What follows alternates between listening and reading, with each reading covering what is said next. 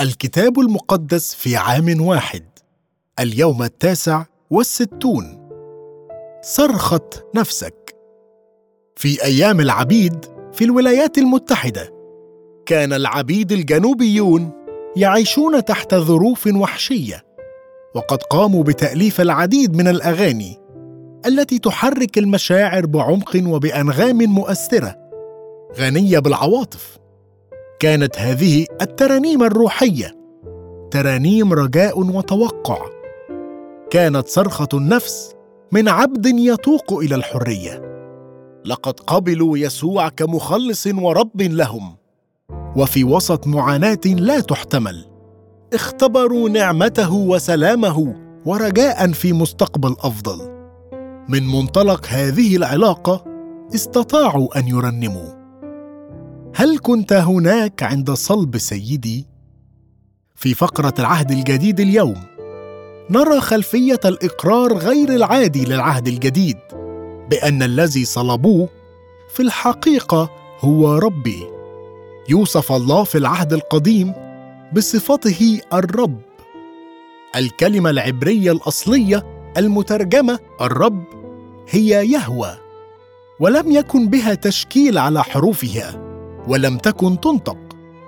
كانت تعتبر مقدسة جدا عن أن يتم نطقها.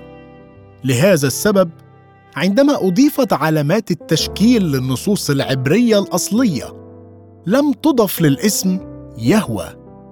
ظل هناك جدل كبير قائم في الأوقات الحديثة من جهة ما هي علامات التشكيل التي ينبغي استعمالها. المعتقد السائد هو أنها ينبغي أن تنطق يهفيه لكن يظن معظم الدارسين الآن أن يهويه هي أكثر دقة. في الترجمة اليونانية للعهد القديم الترجمة السبعينية ترجم هذا الاسم المقدس يهوى إلى كيريوس أي الرب إنه حقا أمر غير عادي إذن أن يقوم كتبة العهد الجديد. والذين كانوا يهودا يؤمنون بإله واحد بإصدار هذا الجزم المسيحي الأساسي القائل بأن يسوع هو الرب وأن ربنا قد صلب لأجلنا أحبب الرب. يحثنا داود قائلا أحب الرب يا جميع أتقيائه أن تحب الرب فهذه هي الوصية الأولى.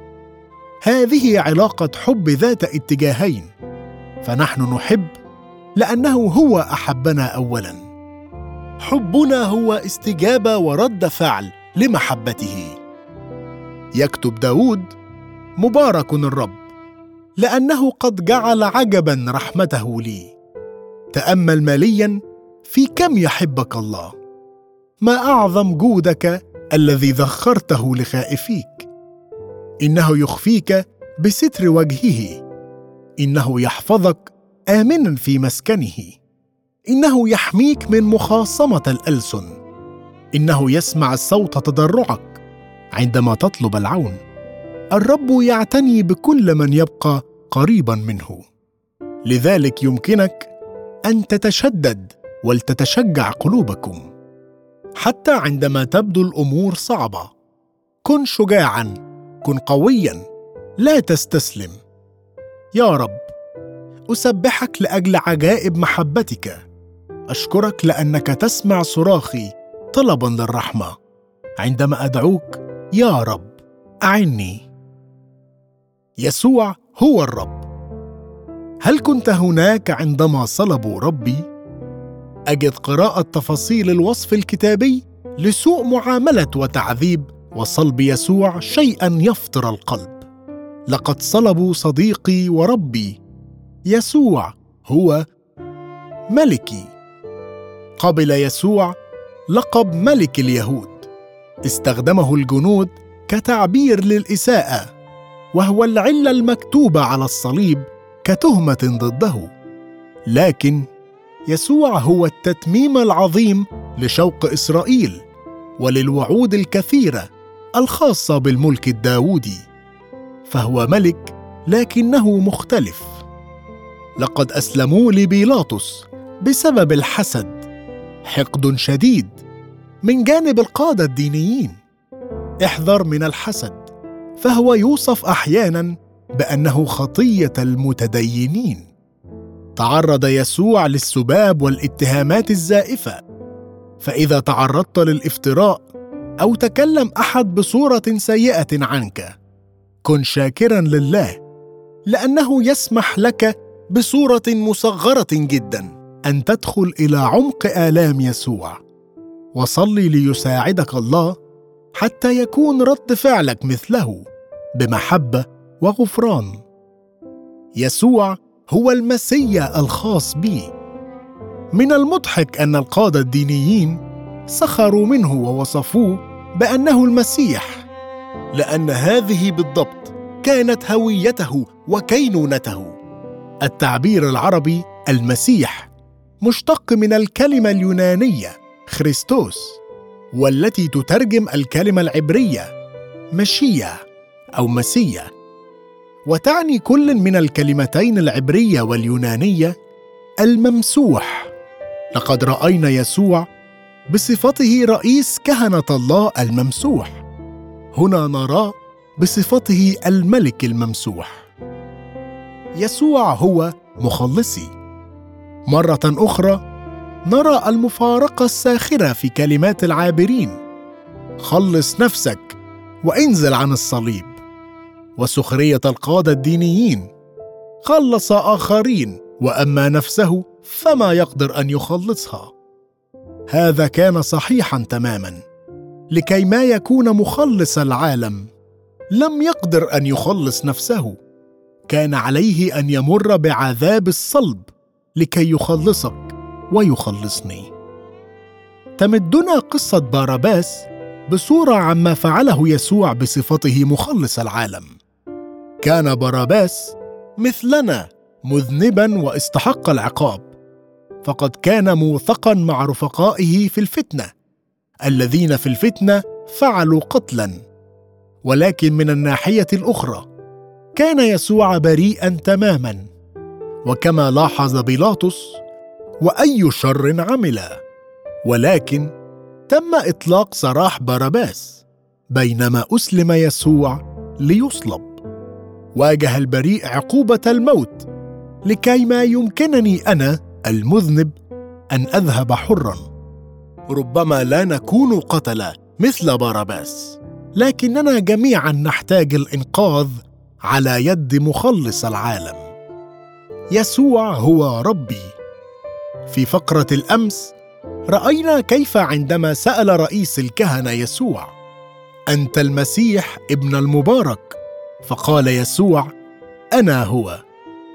كان رد رئيس الكهنة هو أن اتهم يسوع بالتجديف أي ادعاء أنه الله. لما كان هذا؟ عندما أعلن الله اسمه يهوى لموسى. فسر أيضا معناه. يأتي الاسم من الجملة العبرية أكون من أكون أو ببساطة أكون أنا أنا هو. يوحي رد رئيس الكهنة على تصريح يسوع في إنجيل مرقس. أن يسوع كان يعلن نفسه أنه ليس سوى يهوى الرب. يشكل هذا الحق العجيب الخلفية من وراء صرخة بولس غير العادية في رسالة فيليبي والتي تشكل أساس الصلاة التالية. ساعدني يا رب ليكون عندي نفس موقف يسوع الذي وضع نفسه وأطاع حتى الموت. أشكرك لأنك رفعته لأعلى لأعلى مكان وأعطيته الاسم الذي هو فوق كل اسم. حتى تكثو باسم يسوع كل ركبة ممن في السماء ومن على الأرض ومن تحت الأرض ويعترف كل لسان أن يسوع المسيح هو الرب. اعبد الرب. هناك تجديد عظيم في هذه الفقرة على الاسم المقدس. الذي لله. يقول الله في الإصحاح الثاني والعشرين لشعبه أنا الرب تسع مرات. لما يشدد الله على اسمه في هذه الآيات. كانت الأسماء هامة جدا ولها دلالة كبيرة في الأزمنة القديمة. كان يعتقد أنها تخبرك بشيء هام بخصوص الشخص محل التساؤل. وكما رأينا لم يكن اسم الله استثناء لهذا. أعلن الاسم يهوى تفرد وعظمة الله. ذكر اسم الله أيضا الشعب بعلاقته الفريدة بهم. فقد كان اسما أعلن لموسى كعلامة على وعد الله أن يكون مع شعبه. في كل مرة يعلن الله فيها أنا الرب. يذكر الشعب بكل من عظمته وبعلاقتهم معه. كل تشريع في الإصحاح مبني على هذه الحقائق ومصمم بحيث يشير إليها. موضوع سفر اللاويين الإصحاح الواحد والعشرين هو قداسة الله والحاجة إلى الكهنوت لكي ما يقدر الشعب أن يقترب من الله. نرى في العهد الجديد أن يسوع هو رئيس الكهنه العظيم وأنه من خلاله نقترب إلى الله. يسوع فهو قدوس بالكامل. كان على رئيس الكهنة أن يكون طاهرا من الناحية الطقسية. كان يسوع كاملا من الناحية الأخلاقية. يسوع قدوس بلا شر ولا دنس. يسوع مخصص لله. كان على رئيس الكهنة أن يكون مخصصا مكرسا لله كما كان يسوع. يسوع أيضا ممسوح. كان على رئيس الكهنة أن يكون ممسوحا بالزيت كرمز للروح القدس. مسح يسوع بالروح القدس عند معموديته. إنه الممسوح إنه المسيح. إن تم تذكيرنا بحاجتنا لكاهن كامل في لاويين الأصحاح الواحد والعشرين فكذلك يتم تذكيرنا بالحاجة للذبيحه كاملة. في الإصحاح الثاني والعشرين. كان لابد أن تكون الذبيحة بلا عيب. كان يسوع كلا من الكاهن الكامل والذبيحة الكاملة. وإذ نتناول هذه الفقرات الثلاث يمكننا أن نتأمل مليا في صرخة النفس غير العادية. يسوع المسيح هو رب وفي محبته غير العادية لنا. والتي تبرهنت بصلبه نيابة عنا وتجاوبنا الملائم لمحبة الرب. يا رب أريد أن أعبدك فأنت من تجعلني مقدسا أنت من تنقذني من الأسر أنت هو الرب أحبك يا رب. لتتشدد ولتتشجع قلوبكم يا جميع المنتظرين الرب. أحتاج الكثير جدا من القوة اليوم. في الحقيقة في معظم الأيام. المزيد من القوة يا رب من فضلك.